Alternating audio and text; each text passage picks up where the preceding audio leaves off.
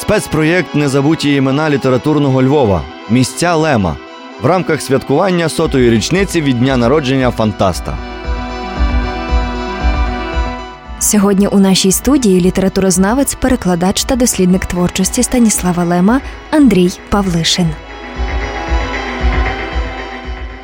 Наша розповідь буде присвячена життю Станіслава Лема та історії Львова у часи Другої світової війни, про переховування та травми, пережиті Лемом під час двох окупацій та покидання рідного міста назавжди. Сьогодні ми матимемо другу частину е, подкасту, присвяченого темі Станіслав Лем і Львів. Провадитиму його знову я, Андрій Павлишин. Короткий зміст попередньої частини. Лем народився у Львові 12 вересня 1921 року. До початку Другої світової війни він виріс, здав екзамени, сформувався як особистість, отримав водійські права і був готовий стати студентом Львівської політехніки. Проте вранці 1 вересня 1939 року об 11.30 на Львів впали перші бомби. Того дня у Львові загинули 83 особи, а 100 були поранені. Станіслав Лем описує одному з своїх інтерв'юерів Томашу Фіалковському, який написав цілу книжку про свої розмови з великим письменником. Вона, щоправда, не перекладена українською мовою. Описує отож побачену ним картину. Я стояв на балконі на Браєровській, хлопець, який нещодавно отримав атестат зрілості і бачив, як нашою вулицею проїжджають фургони з горою трупів. Я тоді вперше побачив людські рештки, пам'ятаю тіла, які здригалися від похитування фургона, стегна жінок, убитих німецькими бомбами. В вогні Другої світової війни загине майже вся родина Лемів. В живих залишиться сам Станіслав, як дивовижний виняток його тато і мама, бо з поміж 130 тисяч львівських євреїв живими після війни залишилися кількасот, так щоб в одній родині збереглися тато, мама і син. То таких випадків у Львові було тільки два, в тому числі і випадок Станіслава Лема. Окрім того, е, залишився живим е, ще його кузен Маріан Гемар, про якого я розказував минулого разу, е, відомий пісняр, естрадний артист і вояк польської армії, який відступив разом з нею на польсько-румунський кордон, перейшов його у Заріщиках. Потім е, приєднався до е, польської армії у Франції і опинився, врешті-решт, після поразки французької армії в 1940 році у Британії, де і прожив решту свого життя. Всіх інших вбили. Нагадаю, у батька Станіслава Лема Самуїла було шестеро братів і сестер, а в них були свої діти, і е, декого вже і онуки. Всі вони загинули в вогні. Другої світової війни.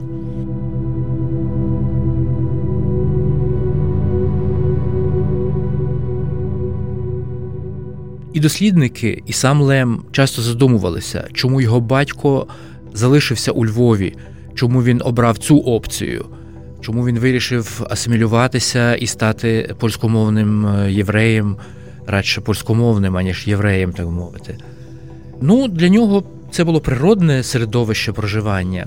Леми мали кількасотлітню традицію мешкання у Львові. Тут була їхня нерухомість, тут були поховані їхні предки. Самуїл Лем, батько Станіслава, був лікарем, дуже популярним. Він непогано заробляв. Окрім того, він був прекрасним дослідником. Він досліджував важкі інфекційні хвороби горла і носа, які у першій половині ХХ століття завдавали гігантської шкоди селянам Покуття, Поділля, Волині, Гуцульщини. Ці інфекційні хвороби спотворювали їм е, обличчя, доводилось робити важкі операції, аж поки не було знайдено надійних ліків. І одним з відкривачів таких ліків і був власне Самуїл Лем. Окрім того, він організовував експедиції рятункові, е, рятував, лікував цих людей. Відомі його численні наукові статті. Одну зі своїх статей Самуїл Лем підписав разом з Маркіяном е, Панчишиним, також відомим галицьким лікарем, е, українцем, особистим лікарем митрополита Шептицького. Маркіян Панчишин ім'я якого носить зараз музей історії медицини у Львові. Е, був міністром охорони здоров'я і в уряді Західноукраїнської Народної Республіки, і в урядових структурах, які постали в 1941 році е, після нацистської окупації Галичини. Але повернувся в 1939 рік. Леми не втекли тоді зі Львова і не втекли зі Львова в 1941 році, оскільки Самуїл Лем був е, оберарством, оберарцем е, австрійської армії, старшим лейтенантом медичної служби. Німецькі солдати віддавали йому честь. Він був у тій коаліції, яка воювала під час Першої світової війни на стороні Прусії. Він блискуче володів німецькою мовою. Для нього німецька е, культура, Німеччина були осердям цивілізації, поступу. Цю жахливу помилку зробив не він один. Дуже багато євреїв, власне, виявилися обдуреними у своїх сподіваннях. Для Львова Друга світова війна почалася 1 вересня 1939 року. 12 вересня моторизована штурмова група Шорнера, виокремлена з першої гірської дивізії Вермахту, зненацька напала місто з тилу, і її вдалося витіснити тільки після запеклих боїв. Балкон на будинку е, номер 4 на вулиці Браєровській, сучасного е, вулиця Лепкого, став елементом оборони Львова.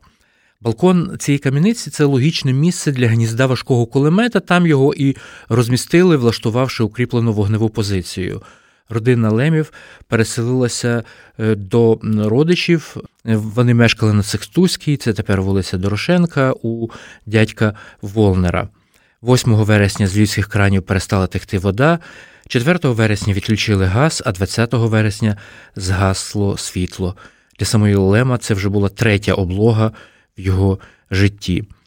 Батько, як згадував е, пізніше Станіслав Лем, відразу ж завбачливо повів мене до крамниці на площі Смольки, це тепер генерала Григоренка, яка була вже зовсім порожня, бо її пограбували. Проте власник ще витягнув з якогось закамарка смугастий плащ. Це був дуже мудрий крок, бо згодом щось пристойне було вже годі придбати. Кінець цитати. 18 вересня в околицях Львова з'явились перші радянські війська. Львів'яни не могли зрозуміти, в чому справа. Вони гадали, що совєти е, підійшли до Львова е, якось рятувати, допомагати Польщі. Офіційно стану війни не було оголошено. Тоді е, широка громадськість ще не знала про пакт Молотова Ріббентропа, згідно з яким довоєнна Польща була розділена у пропорції 51 е, до 49% на користь Радянського Союзу. Отож, 20 вересня німці почали передавати свої позиції росіянам, а 22 вересня Львів капітулював перед Червоною армією.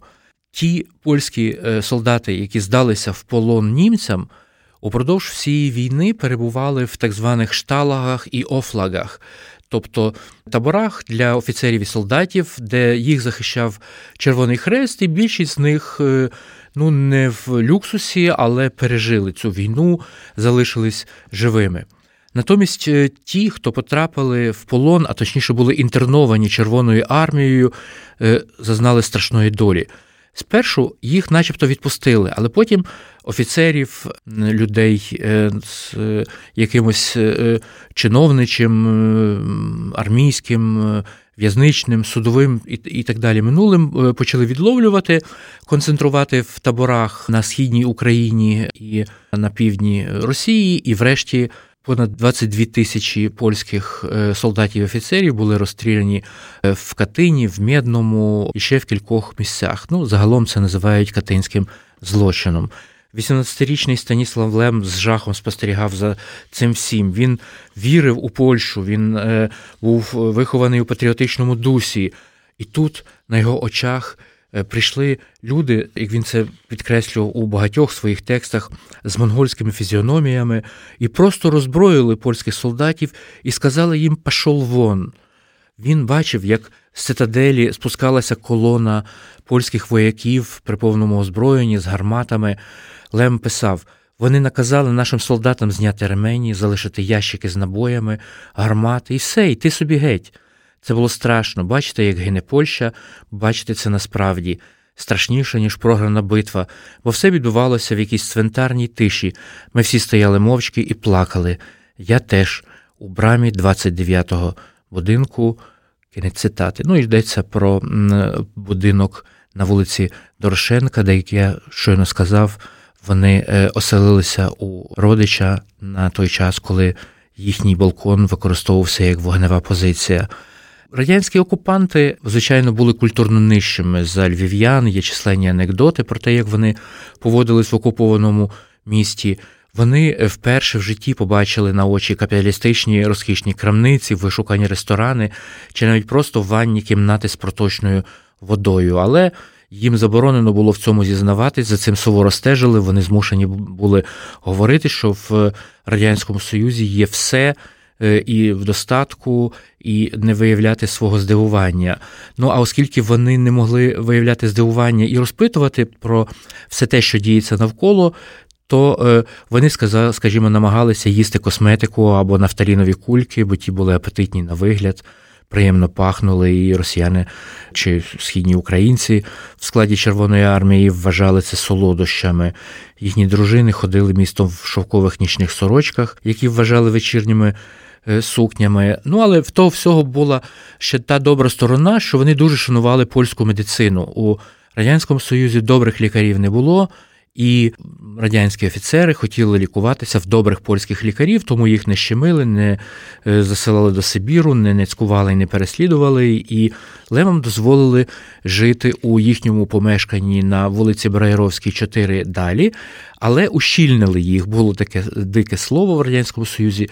До них підселили співробітника НКВД чекіста на прізвище Смірнов.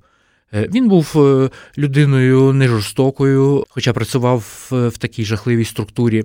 Після того, як він утік разом зі ступаючою Червоною армією в 41-му році, Станіслав Лем знайшов в його е, кімнаті сотні аркушиків з написаними віршами. НКВДист Чекіс Смірнов, як виявилося, був поетом.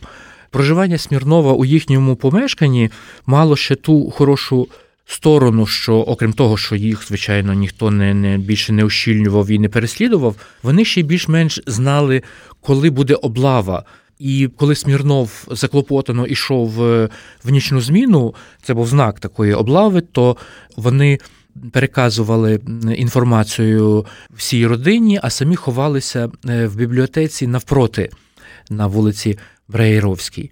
Лем мріяв навчатися в Львівській політехніці, але війна перекреслила його плани.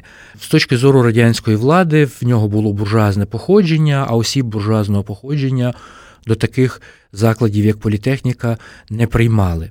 Загалом тоді на гуманітарних напрямках в львівських вишах тривали жорстокі чистки, заслання, звільнення, тюремні ув'язнення, бо історія, суспільствознавство, право були важливими для е, совєтів е, в ідеологічній війні проти Заходу, як і зараз е, це продовжується в Путінській Росії чи Лукашенківській Білорусі.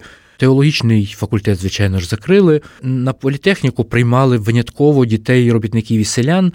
Єдиним місцем, де Станіслав Лем міг сяк так здобувати вищу освіту, виявився медінститут. Медінститутом назвали медичний факультет Львівського університету, його інституційно виокремили. Батько Лема був лікарем, звичайно, в нього було багато знайомих у цьому середовищі, і йому вдалося вже після закінчення прийомної кампанії домовитися, щоб сина записали на навчання. Щоб заохотити радянських студентів навчатися у Львові, їм платили порівняно високі стипендії. Вони сягали навіть 130 рублів, непогані гроші на той час. І залишили вищу освіту безкоштовною. Це парадокс, може, з точки зору сучасного е, слухача чи читача, бо в буржуазній Польщі, в довоєнній Польщі, вища освіта була безкоштовною, а в Радянському Союзі за неї треба було платити. Так от у Львові її залишили безкоштовною.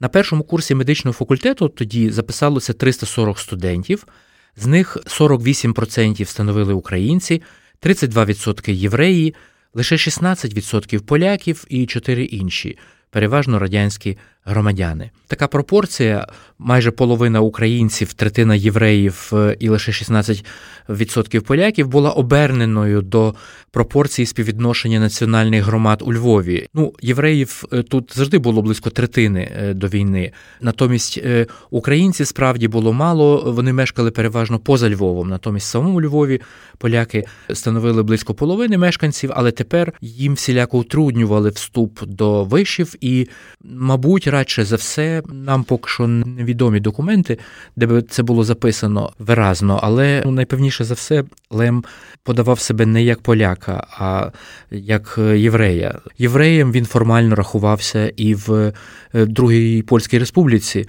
зокрема в гімназії, він вивчав Мойсеєву релігію, отримав за це відмінну оцінку. Е, хоча пізніше в своїх е, інтерв'ю, в своїх розповідях, в своїх текстах Лем всіляко приховував своє єврейське походження.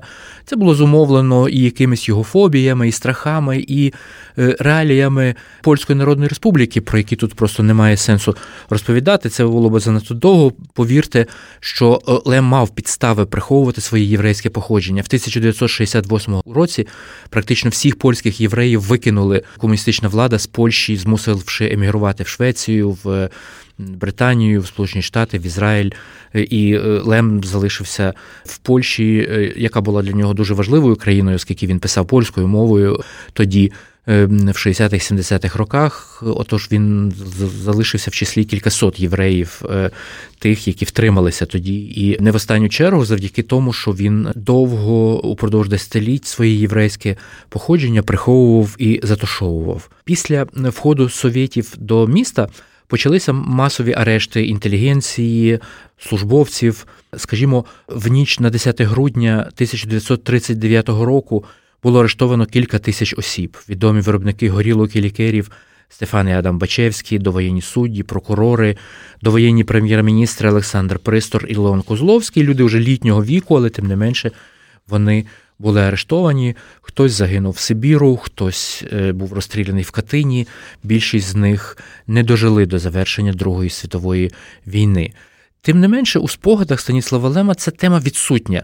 Він не говорить ні про ці арешти, ні про ці е, переслідування, ні депортації, які хвилями накочувались на Львів, ні про якісь е, деталі нічних облав, в яких брав участь їхній пожилець Смірнов. Він розказує про побутові обставини, про те, як його намагалися прийняти в комсомол, але він сказав, що він ще не достоїн цієї високої честі, і таким чином відбрехався.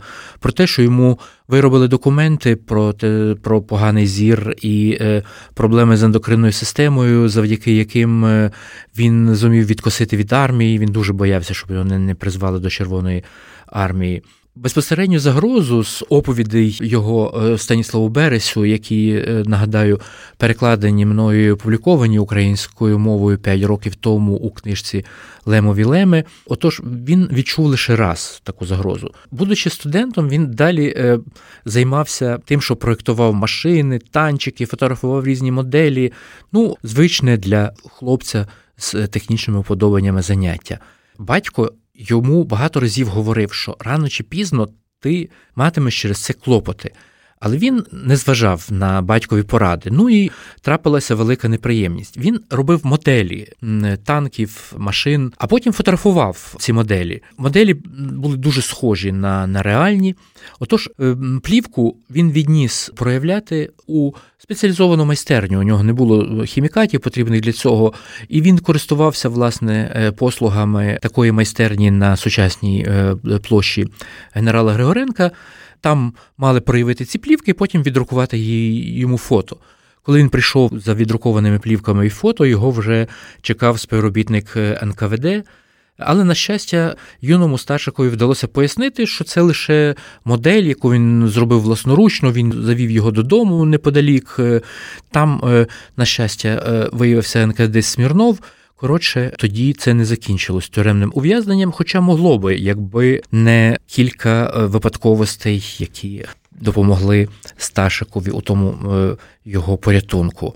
Отож, родина проживала на Браєровській, Сташик навчався в нелюбому йому медичному університеті, здавав екзамени, зубрив, дуже ретельно вчився. Частина його професорів е, були старі польські учені, які викладали польською мовою і репрезентували високий рівень освіти, підготовки.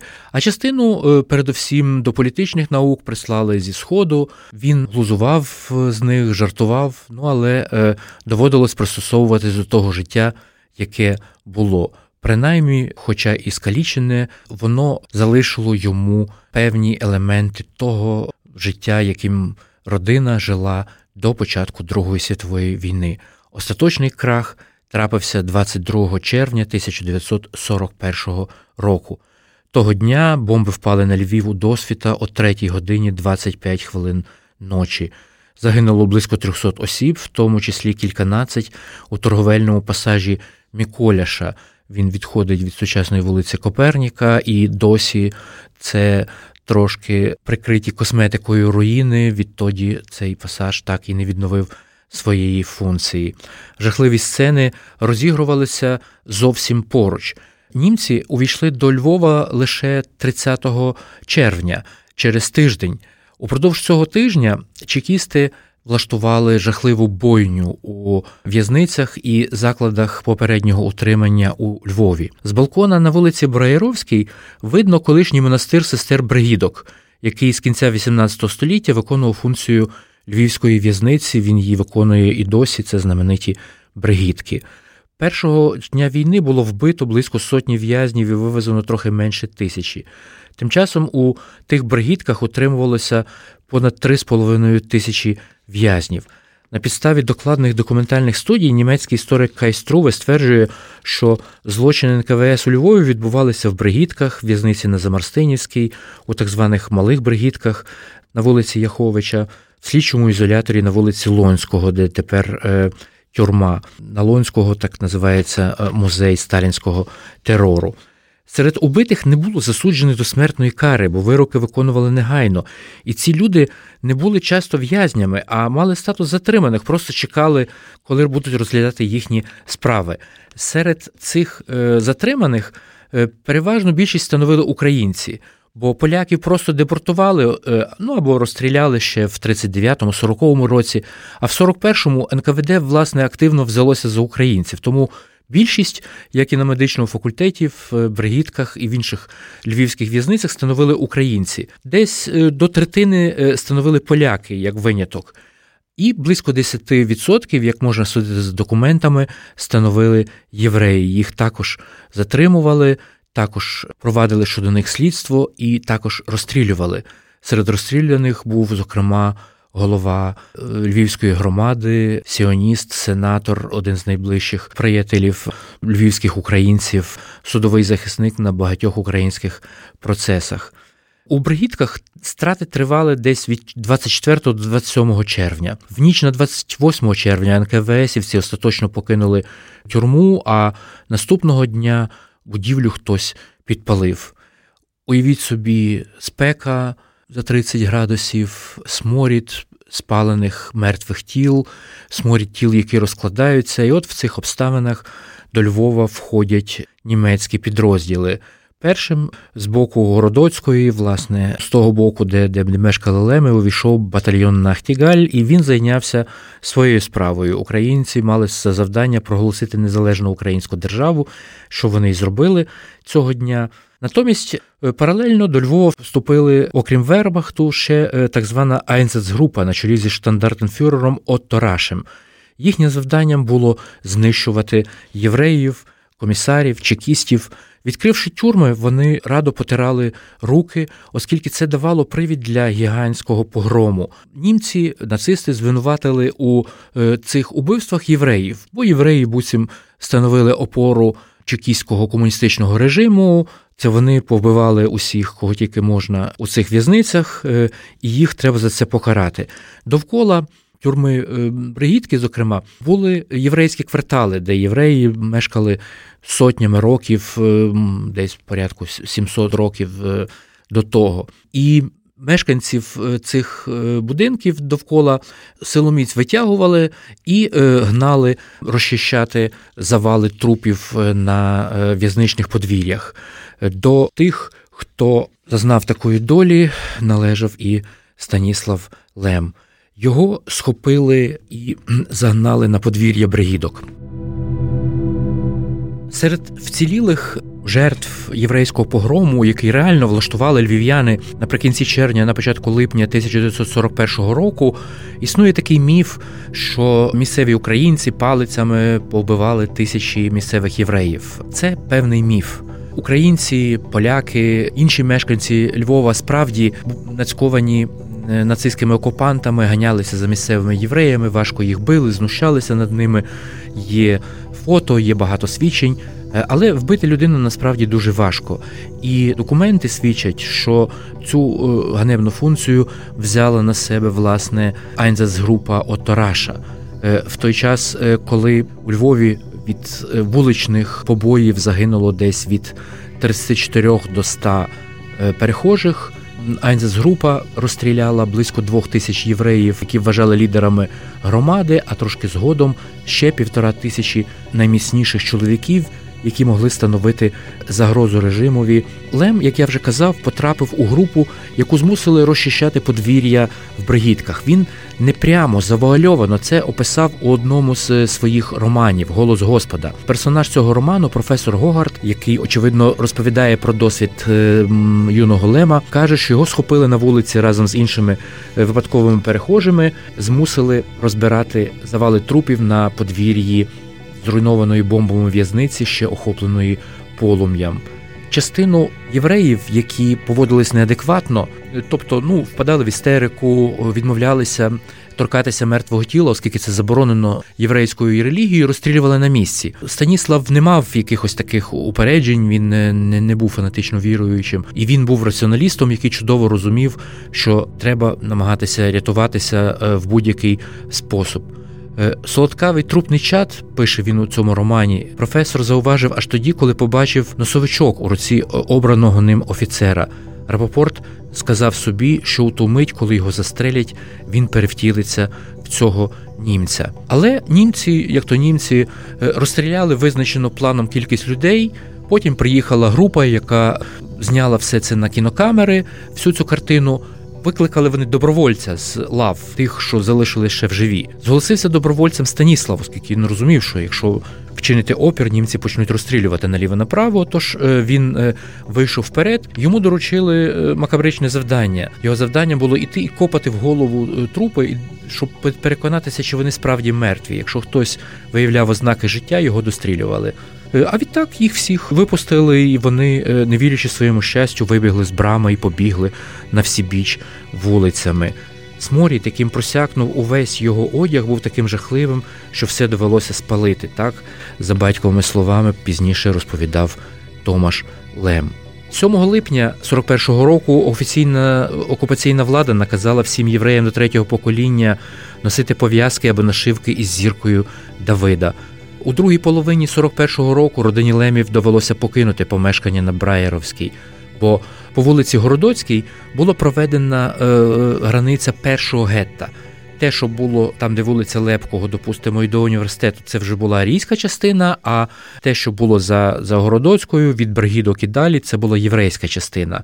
Вже взимку 41-го року гетто ще зменшилося, і євреїв і звідтам витіснили. Леми спочатку переселилися на вулицю Берштейна, це сьогодні вулиця Шолома Лейхема, де е, мешкали їхні е, далекі родичі. Врешті-решт, батьки оселилися у віловій дільниці знесіння. А Станіслав на вулиці Зеленій, там, де зелена починає підніматися вгору. Звичайно ж, вони жили під фальшивими документами. Знесіння було трошки відособленою дільницею. Вони були відомі е, як родина лікарів. Лікарі часто е, рятувалися під час Другої світової війни, власне, завдяки тій допомозі, яку вони надавали навколишньому населенню. Окрім того, в них певно були якісь важливі е, друзі, інші лікарі, можливо, українці-лікарі з середовища лікаря Маркіяна Панчишина. Отож, батько і мати Лема цю війну пережили. Він жив окремо і рятувався сам те, як йому велося під час Другої світової війни, Лем описав у романі Серед померлих. Я вже казав, в 48-му році він написав чудовий роман Шпиталь переображення, і він дозволив тільки цей роман публікувати пізніше, після 65-го року. А ще там було продовження серед померлих і повернення. Так от він розповів у цьому романі про таку фірму Роштоферфасунг закупівля сировини німецькою мовою. Лем писав: цитую: у фірмі працювали майже винятково євреї. Переважно більшість їх становили злидарі, які збирали відходи на смітниках, а меншість вершки місцевого єврейства, колишні купці, фабриканти, адвокати та радники. Згідно з робочими картками, вони були ганчірниками і отримували копійчану платтю. Насправді ж вони платили Зигфредові Креміну за те, що він їх захищав, і платили так щедро, що з цього джерела у кишеню директора плинули найбільші доходи. Самі вони працювали в бюро. Водночас займалися виготовленнями фальшивих арійських паперів, продажем та купівлею валюти й золота. Кінець цитати Креміна, це реальний історичний персонаж, звали не Зигфрид, а Віктор. Він був довірною особою СС, яка займалась конфіскацією єврейського майна і потім е, експлуатацією цього майна. Фірма Роштофер Фасунг збирала металолом на навколишніх полях боїв і Лем їздив цією групою, збирав е, з набоїв порох. Якщо траплялись патрони, то також їх збирав окремо, і потім, за його словами, передавав це підпіллю армії Крайової, польському націоналістичному підпіллю, з яким він був пов'язаним. Але е, історикам так і не вдалося встановити, з якою конкретно групою підпілля він був пов'язаний. І він сам теж ніколи цього не сказав, бо про те, що прожив понад 20 років в незалежній Польщі, і цілком міг собі дозволити це сказати. Ніхто б його не засудив за це навпаки. Це було б високо оцінено. Тим не менше, так воно трапилося. Отож, Лем, е, окрім того, розбираючи танки і підбиті літаки, знімав з них обладнання, якісь висотоміри, якісь інші прилади і втішав свою пристрасть до технічних приладів та забав цими приладами тощо, тощо, тощо. Ситуація євреїв у Львові була жахливою. Спершу їх загнали в гетто, а потім почали систематично винищувати, вивозили у концтабір Блжець, а також хапали під час акцій і розстрілювали або на вулицях, або відвозили, починаючи від листопада 1941 року до табору на вулиці Янівській. Це сучасна вулиця Шевченка. Там був створений табір смерті, відомий як Янівський табір. У цьому таборі загинуло близько 200 тисяч осіб. Це не лише львівські євреї, але й євреї з навколишніх маленьких містечок і сіл, яких сюди звозили. У березні 42-го року рушили транспорти до табору смерті в Белжиці, де загинули, мабуть, його дядько Фриц і тітка Берта.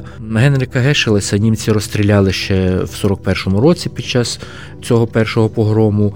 Е, всіх інших е, також. До червня 42-го року у Львові залишилось близько 80 тисяч євреїв, і тут уже почалися репресії і проти тих, хто мав так звані добрі папери, хто працював для німецької промисловості, хто щось шив або майстрував. Почалися репресії і проти е, адміністрації так званих юденратів, і проти єврейської поліції. 12 лютого 1943 року єврейська поліція повстала. Наприкінці січня німці ліквідували гетто і перетворили його залишки на юденлагер. Єврейські поліцейські спробували втекти, скориставшись допомогою угорських військових. Їм це не вдалося. Вони повстали, але майже всіх їх перебили. Тим не менше, один з цих поліцейських втік. Він вчився в одному класі з Станіславом Лемом, і він прийшов до нього просити про допомогу. Лем певний час його переховував. Але потім сказав, що ресурсів більше немає. Він його переховував у приміщенні фірми Рождоферфасунг. А коли Тінтін, так звали е, цього його шкільного приятеля, пішов у невідоме, Лем сам теж перейшов повністю на нелегальне становище, покинув роботу в фірмі і почав користуватися документами на ім'я вірменина Яна Донабідовича.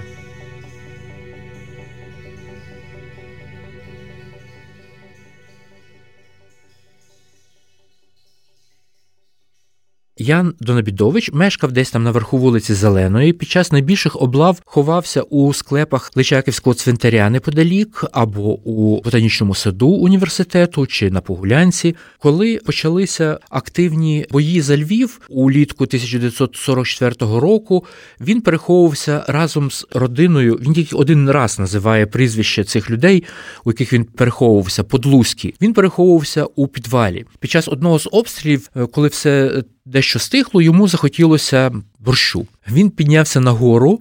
Так, принаймні, він розповідає. Деяким розповідям Лема можна вірити, деяким ні. Ну але тут, принаймні, частина правди в його оповіді є. Отож він піднявся нагору і тільки простягнув руку до горнятка з борщем, щоб напитися. Як у будинок влучив снаряд. Ті, хто ховалися в підвалі, всі загинули. Його оглушило вибуховою хвилею. Тоді він частково оглух. В 50-60-х роках Лем повністю втратив слух і мусив уже до кінця життя користуватися слуховим апаратом. Тоді, коли він е, ховався під прізвищем Дона Бідовича, він не міг весь час сидіти в хаті. Бо це викликало б підозри, що цей чоловік нікуди не ходить, нічого не робить, а просто молода людина сидить як пень у хаті. Тому він ризикував, виходив на вулицю і ходив в бібліотеку і брав там книжки. І там він брав багато американської фантастики, яку активно німці перекладали. І в цьому підпіллі він радше за все написав свій перший фантастичний роман, опублікований одразу після війни. Людина з Марса. Прекрасна книжка, текст про неможливість контакту з інопланетною цивілізацією, про жорстокість інопланетян і про те, що, можливо, єдиним засобом, який є проти них, це знищення їх як загрози для нашої цивілізації. Він там написав. Досвід його переховування у Львові відображений в багатьох текстах його, і в оповідях про космонавта Іона Тихого. Так, Іон Тихий замкнутий в ракеті, як е, єврей, який переховується десь нам в шафі під час обшуків, і в якомусь досвіді е, героїв роману Едем, і багатьох багатьох інших його текстів. Росіяни, радянська е, Червона армія, підійшли до міста е, влітку. Вони зайняли е, Львів наприкінці липня, десь так 27-28 липня. А вже 18 липня місто звільнила польська армія Крайова, яка підняла тут повстання. Росіяни підійшли у спустошене місто. В дні останніх боїв Лем ледь не загинув. Він вийшов у місто розжитися якоюсь їжею і потрапив на вулиці, де всі будинки були замкнуті під дуло е, німецького танка. Танк уже прицілився, він розумів, що от-от загине, але виявилось, що в засідці стояла радянська гармата, яка гехнула по цьому танкові. Танк згорів. Я чув страшні крики людей, які горіли всередині. Згадує Лем. Це був останній крик німецького окупанта, який він почав. Але перебувати у Львові далі після війни йому було не так вже й безпечно оскільки він співпрацював у німецькій фірмі Ростофер Фашунг, і нікого не цікавило, що це був єдиний спосіб врятувати його життя. Е, багатьох інших співробітників цієї фірми звинуватили в колабораціонізмі, е, посадили до тюрем, заслали в Сибір. Лем намагався ховатися. Е, з іншого боку, спробував піти в банк і восени 44-го року написав в радянське міністерство оборони про те, що в нього є багато винаходів, які можуть зацікавити Червону армію і, і так далі. І так далі. Ну тим не менше, батько наполіг, щоб він продовжив навчання в медичному інституті, і ще увесь семестр 44-45 року Станіслав Лем навчався у е, Львівському медичному інституті. Спецпроєкт Незабуті імена літературного Львова місця Лема в рамках святкування сотої річниці від дня народження Фантаста. В 1944 році восени Станіслав Лем продовжив навчання в Львівському медичному університеті, який тоді називався медінститутом. Попереду у нього було ще два семестри. Він здав екзамени влітку 1945 року і шлях для е, того, щоб виїхати до е, Польщі, був на думку його батька Самуїла відкритим. Лем у своїх спогадах у розмовах е, з своїми інтерв'юерами часто скаржився, що, мовляв, батько затягнув повернення до Польщі, що можна було б це зробити раніше, хоча насправді це було зовсім не так. Виїхати під час німецької окупації до Польщі було абсолютно нереально. Євреї не мали права користуватися будь-якими видами транспорту. Залізничний транспорт дуже жорстко контролювався жандармерією. Дуже важко було вивести когось з євреїв, чим займалася підпільна організація Жегота на іншу територію, де спорядити їх фальшивими документами і щоб вони там ховалися. Євреї, перебуваючи під тиском стресової ситуації, часто ламалися, е, в них ставалися нервові зриви, вони втрачали свідомість, приваблювали цим е, увагу жандармів. І, звичайно, тоді е, вони були приречені на смерть, так само, як і їх сутні супутники, підпільники з Жиготи. Такі випадки траплялися в кожному третьому разі при спробі порятунку євреїв. Жертви були гігантські серед польського підпілля, тож вони намагалися не дуже ризикувати, рятувати людей на місці е, їхнього проживання. Я казав, що Львів е, визволили від нацистських окупантів наприкінці липня 1944 року. Е, тоді ж, у серпні 44-го року, була підписана угода про взаємний обмін населенням. але не було особливо куди їхати, оскільки, скажімо, Краків був звільнений е, лише взимку 45-го року. Бої е, на значній частині території Польщі, зокрема на тих е, територіях, які раніше були частиною Німеччини, там Врослав чи, чи Гданськ, ще тривали до до самого кінця, мало не, не до капітуляції нацистської Німеччини. Отож, їхати туди було неможливо. Це була зона бойових е, дій, і, і тільки після того, як офіційно було підписано акт капітуляції 9 травня, 8-9 травня 1945 року, то е, шлях такий відкрився. Перші транспорти з поляками з Львова вирушили, щоправда, вже восени 44-го року, але поляки дуже не хотіли їхати зі Львова, покидати батьківщину, так само не хотіли цього робити і леми. У них була певна надія, е, певний час, що їм повернуть їхнє помешкання на Браєровській, конфісковане німцями в 41-му році але його переписали на якихось місцевих мешканців в результаті певних маніпуляцій, е, чи то українців, чи то поляків, е, і туди вони отож так ніколи і не повернулися. І шансів е, на те, щоб там проживати, щоб воно було їхнім, повторюю, в радянській розподільчій системі не було, попри те, що Самоїл Лем був шанованим лікарем, уже дуже немолодим, йому було за 60. Родина, е, отож, мусила шукати якогось заробітку і, врешті, вирішила їхати до Польщі. Вони виїхали 17 липня 1945 року. Це приблизно середина оцього періоду від серпня 1944 е, до осені 46-го року, коли власне закінчився офіційний взаємний обмін населенням. Е, Лем казав, що вони, мовляв, виїхали одним з останніх транспортів. Він трошки перебільшував е, свою ситуацію. Насправді вони виїхали приблизно отож посередині евакуаційного етапу. І їхня доля була значно кращою, ніж доля багатьох е, інших так званих репатріантів, переселенців. У Кракові їх уже чекали знайомі, знайомі отоларингологи, які не були євреями, з якими Лем співпрацював, Лем старший співпрацював багато років ще до війни, і які мали невеличке помешкання по вулиці Шльонській, 3. От зійшовши в Кракові, родина Лемів пішла власне в це помешкання і оселилась і мешкала там перше післявоєнне десятиліття. Тож, підсумовуючи те, про що йшлося сьогодні, Станіслав Лем з величезними труднощами пережив Другу світову війну. Він побачив макабричні картини і отримав неймовірно складний травматичний досвід, який він пізніше раз у раз описував у своїх творах, навіть у фантастичних і дуже далеких, начебто за своїми реаліями від тих подій, які відбувалися у Львові в 1939-1944 роках. Загинула майже вся його родина.